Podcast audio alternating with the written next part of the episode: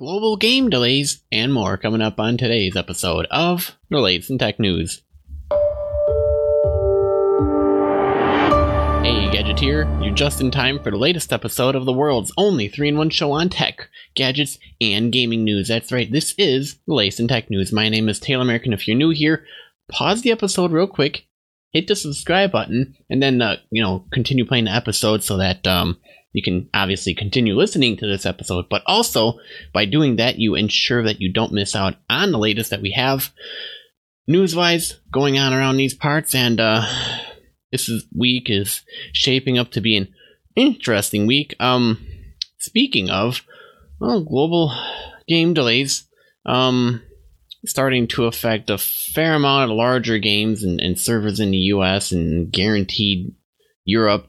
Um, as as things progress and continue on here. Also, we're going to be taking a look at uh, well, Sony's PS5 reveal. Uh, so we're excited about that. We are expecting some news on Wednesday. We'll be getting to that very shortly here. We'll also be taking a look at Remarkable's redesigned e-paper tablet. Uh, new, more powerful, and more papery, if it could be called that, uh, tablet reader. And finally, we'll be taking a look at Core, a multiplayer game creation and sharing tool, and uh, one I think you'll find quite interesting. But before we can get to that, let's take a look back on today in tech history.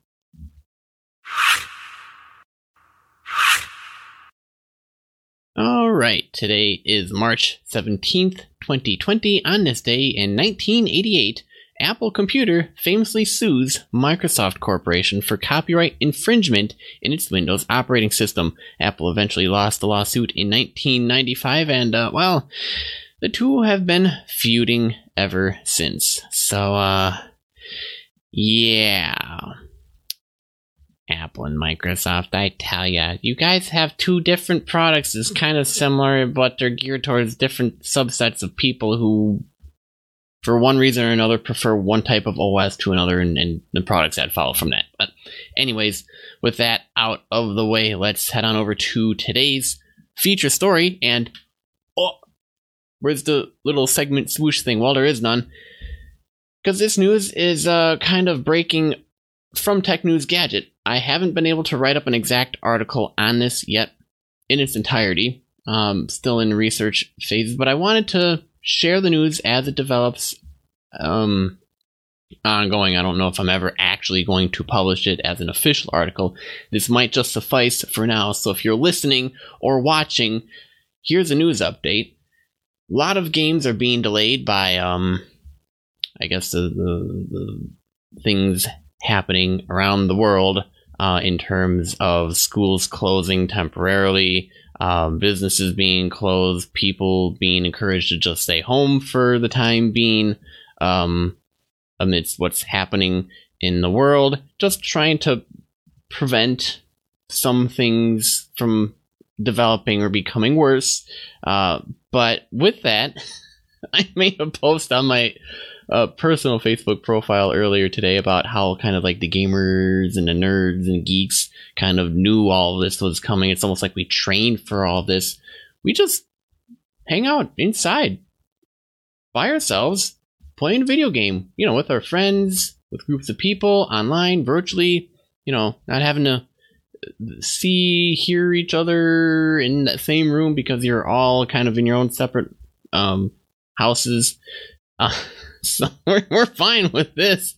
But uh, unfortunately, with schools closing and, and, and some restaurants and, and other businesses closing, depending on the industry, um, temporarily, it's actually led to, and here's the really ironic thing people flocking towards entertainment, gaming, and um, one of the unfortunate side effects of that is we now have peak load on servers at all times. World of Warcraft has delays. Overwatch has a queue for logging in. Um, Warzone, which is a game that, just came out last week, is dealing with server crashes and, and people being kicked out of matches just because they can't handle the load.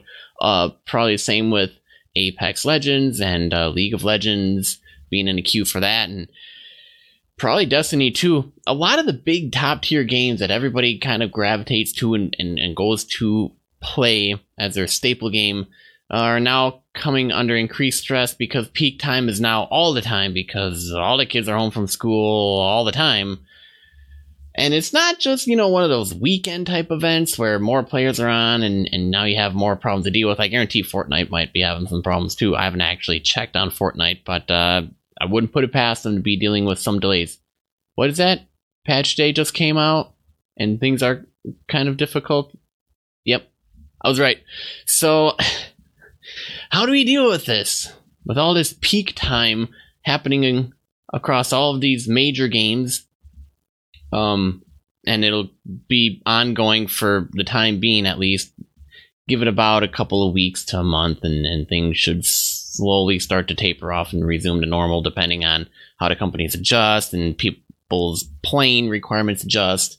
Um, but that being the case, here are a couple of tips if you are dealing with a favorite game that you do want to play that you hate waiting in the queue for, um, and you'd rather not be kicked out of or errored out of or, or, or bugged out, um, try finding a secondary game that's maybe relatively new or maybe an old retro game that you can go back to for the time being or or a game that you've had set off on the side that you enjoy playing.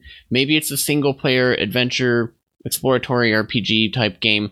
Uh, you can just lose yourself in it for hours and uh, not really worry about having to access a server multiplayer system things like that.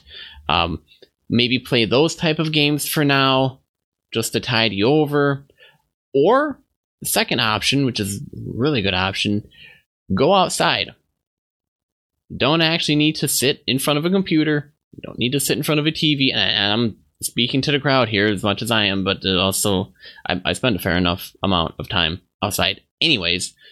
But outside is great. Um, you're able to go visit maybe a forest, a, a, a lake, a beach, for the ocean, something maybe just to walk around the block, just to, I don't know, disconnect, take some time off, take a break, slow down, and uh, you know, it's fine. I, just just consider it that for for the time being. If you can't play your favorite game, I know it's frustrating. It's like, well, what else am I supposed to do? I feel cooped up all day. Well, you can always break out the good old chessboard, or checkers, or Stratego, or Risk, or Settlers of Catan, whichever you uh, fancy.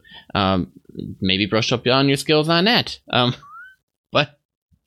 I just, uh, I kind of, I, I, had a feeling this was going to happen. That uh, all of these game servers were going to hit peak all the time, get overloaded, and we start reaching more problems and errors and game companies are going to say this is great! People are showing up to play but we can't have the server capacity to suffice all of them. What do we do? Um so yeah if you've been experiencing it don't worry you're not the only one. There are plenty of other people. There are plenty of down detector reportings going on people complaining on twitter people complaining on facebook people complaining on twitch mixer and facebook and uh, everywhere else you want to complain reddit. Um so yeah just you'll be okay. Um, play another game, play an offline game, maybe watch the TV for a little bit, talk to your family, talk to your friends, go outside, enjoy the time off. Um, that's all I'm really going to share on that. But if you have anything you'd like to share or pointers that you want to give, sure to let us know. We'd love to hear from you. If you're watching via YouTube, leave us a comment. And uh, if you're listening via the podcast, leave us a comment on Twitter. We are at Tech News Gadget. Now, let's head on over to our next story. Okay, well, let's see if we can get this to load up here because sometimes it don't want to load. There we go. Thank you, CNET. Um, Sony's PlayStation 5 reveal. Yes, they are revealing it. They've been hush hush on several details and, and quiet for longer than people would want it to be, but it's it is what it is. Um, by the way, if you're listening um, via podcast and you haven't subscribed already, head on over to latestintechnews.com or open the podcast app of your choice. And if you haven't clicked subscribe already and you're listening to it, uh, hit that subscribe so that you don't miss out. But uh, this is also a great reminder if you are on the go, we do have a podcast available for you in whichever app you want to listen in iTunes, Spotify, Google Play, you name it, Google Podcast, we got it. But the PlayStation 5 is set for a holiday 2020 release, but much of the system is still a mystery. Sony looks to remedy that on Wednesday, the 18th, with a video focused on the upcoming console's architecture. The PlayStation maker tweeted Tuesday that it will offer a deep dive into the PS5 on Wednesday. Lead system architect Mark Cerny will host the presentation. And if you are interested, you can watch tomorrow, Wednesday, the 18th, at blog.us.playstation.com.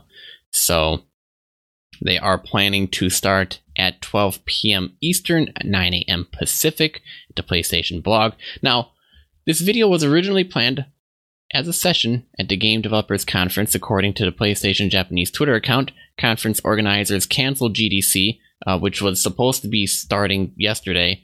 Um, and so far, we've only had PS5 details come out in October with teasers about the system's hardware and controller.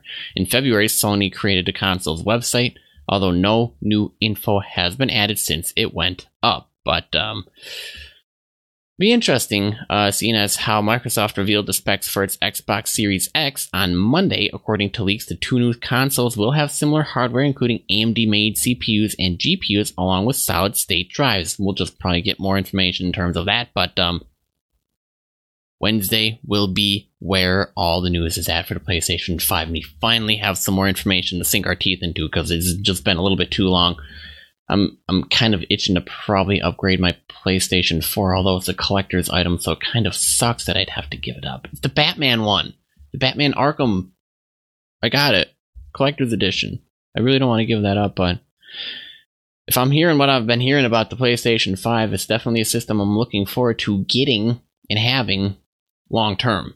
So, with that being said, let's head on over to the next story. All right, next up we got Remarkable's redesigned e-paper tablet is more powerful and more papery. Now this comes to us from TechCrunch, and if you are interested in seeing any images or video that go along with today's show or the articles that we've mentioned, head on over to youtube.com forward slash tech news gadget and subscribe because we do post videos there um, of our show. So just in case you're listening via the podcast and you're wondering, hey, do I get video too? Yep, you do. And uh, if you want to stay tuned to the video, hit the subscribe button. You won't miss out. Now, um, the author who wrote this article is a fan of Remarkable, a tablet with a paper like display that's focused on text and sketching rather than rich media and games. The sequel to the original, announced today, looks to make a good thing even better. Designed for the creation and consumption of monochromatic content like long documents, ebooks, notes, and sketches, the remarkable sets itself apart as a more minimalist alternative or, or complement to the likes of the iPad or Surface. Keep in mind the device was crowdfunded and has sold more than 100,000 units. Meanwhile, the company has grown and attracted a $15 million A round. One season in retrospect that the money helped launch this successor. So, the most obvious change is to the design. It has a bold asymmetrical look with a chrome band along the left side, indicating the tablet's main use as an alternative to a paper notebook. Hold it with your left hand and write with your right. See, sorry, lefties. Uh, the new tablet is just 4.7 millimeters thick thinner than the iPad Pro and Sony's competing digital paper tablets, both of which are 5.9 millimeters. Now, let's be honest, at these levels of thinness, it's kind of getting hard to tell the difference, but it's quite an accomplishment nonetheless, and we got some pictures here for you. Probably the best thing about the original Remarkable, however, was how good it felt to write and draw on, and the company has spent the last few years improving that wherever they can. For one thing, they already very nearly small delay of about 40 milliseconds between touching the screen with the stylus and a line appearing has been nearly cut in half, and that's an area where every milliunit counts. The lag on a real pen and paper is zero, of course, and while the remarkable is good, there was still a very slight lag, especially in making large gestures, gestures, one of those words, or lines. So uh, they improved on that a little bit. Um, we should know more itself once you get your hand on it. But uh, spec wise, it's 10.3 inches, monochrome, 18 by 1872 by 1404 and resolution for 226 DPI. And they do have an aspirational promo video that we'll be playing here a little bit. Introducing Remarkable 2, the Whoa, next generation Remarkable tablet. 2. And that's it. That's all we're getting today. Also, the software running on it has re- received several major updates. Uh, so it it's um finally getting more features that people were looking for, namely saving articles from the web. Unfortunately, they didn't answer any specific requests of adding a Pocket integration, deciding instead to roll their own with a Chrome plugin that sends a reformatted web page to the device. So, kind of interesting. The company is claiming a three times boost to battery life using the same 3000 mAh battery based on performance improvements throughout and a more efficient but powerful dual core ARM processor. That means two weeks of use and 90 days of standby. So, um, yeah, this is welcome news because, quite frankly, the battery life and power management on the first one wasn't as great, but uh, yeah. Uh, let's see, price wise, Remarkable for all its merits was not cheap at $700. That was the original one. The Remarkable 2, which is coming out, will sell for $399 if you pre order and comes with a marker in a nice folio case. For anyone who is on the fence about the first one, the sequel may prove irresistible. So if you're interested in that, well, you have more details there for the Remarkable and can decide accordingly. Moving on. All right, and finally, our last article that we got for you today. Yes, I know it's a short show. It's difficult being able to plan all this out with everything else I have going on behind the scenes and, and uh, things going on on the website. Um, so yeah, it's, it's been quite a handful uh, inside and out, but uh, I wanted to make sure I got these highlighted articles out for you to uh, enjoy and share. But this one is a gaming article, and it's introducing a new game called Core. Core is a multiplayer game creation and sharing tool now in free open alpha. It's actually quite interesting. It's an Unreal based game editor that can be used to build games with or without scripting. Now, for those of you wondering, uh, a 3D multiplayer game creator is a platform for distributing and playing these games kind of like Fortnite Creative, but without a big battle royale game layered on top of it. And as of today, it's free to play in open alpha, so you can try it now and I actually have a link that goes directly to it, coregames.com. They do have a trailer that goes along with it, so there is a YouTube video in the link that we'll have over at technewsgadget.net for you to uh, click on and enjoy. And actually, if you're listening via the podcast, the link to it is right there in your show notes. So, one other perk that uh, you should be subscribed to the podcast because most of you who consume the show are subscribed via the podcast, so you get your news immediately. Now, if you're wondering, you can't import your own 3D models or other assets, but you can stick together the provided models to build new things, which can be saved as prefabs and shared with other creators. You can also create and borrow Lua scripted UI elements, NPC behaviors, guns, and so on, while competitive multiplayer games, which currently support 16 players, are the focus. Developer Manticore Games has told the author that you can make cooperative and single player games as well. They did have a remote demo last week. It's actually uh, quite simple to put together a multiplayer sniping game.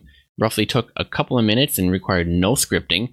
The developers also dropped in a portal gun made by another user and it instantly worked as expected. The terrain editing is voxel based, so you can sculpt mountains and dig caves into them. Core is built on the Unreal Engine, but its level editor is entirely its own. The Core client can be launched through a browser call, which loads up a specific user created game, and the game loads very quickly. Uh, obviously, if you have the Core client, you already have all the assets being used. That gives Core an interesting capability. Users can place portals in their games, which lead to other Core games. Interesting. Um, the hope seems to be that some number of user creations will blow up the way mods like Auto Chess blew up, but the author here could see Core being fun for Discord groups and other communities who only want to amuse themselves. One idea for how to use it have every member of a group design one leg of an obstacle course, link them together with portals, and then race. As for how core will be monetized, player avatars are persistent between games, and so premium cosmetics are an option there. Manticore Games also says that users will be able to support their favorite creators with tips and subscriptions, the specifics which will be coming out at a later date. Uh, matter of fact, they are on Twitch if you want to see them showing off the creation tool. They are at slash core live on Twitch. Otherwise, you can just go to coregames.com, download the open alpha from there. And uh, if you have any questions, don't ask me because I don't know what's going on. But um, does this sound interesting to you? Is this something you might be interested in? Let me know down in the comments. If you're watching via the blog, if you're on Twitter, we are at Tech News Gadget. And if you're watching via YouTube, drop a like and feedback in the comments.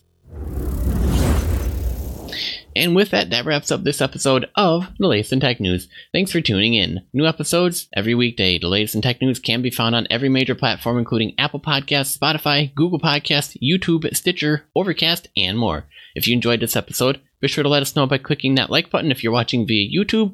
And if you're listening via the podcast, be sure to share this episode with a friend. Also, double check that you are subscribed so that you don't miss the next episode. I'm your host, Taylor Merrick, and remember, for the latest in tech, gadget, and gaming news, visit technewsgadget.net. Pretty much keep keeping awesome, guys, and I'll see you on the flip side.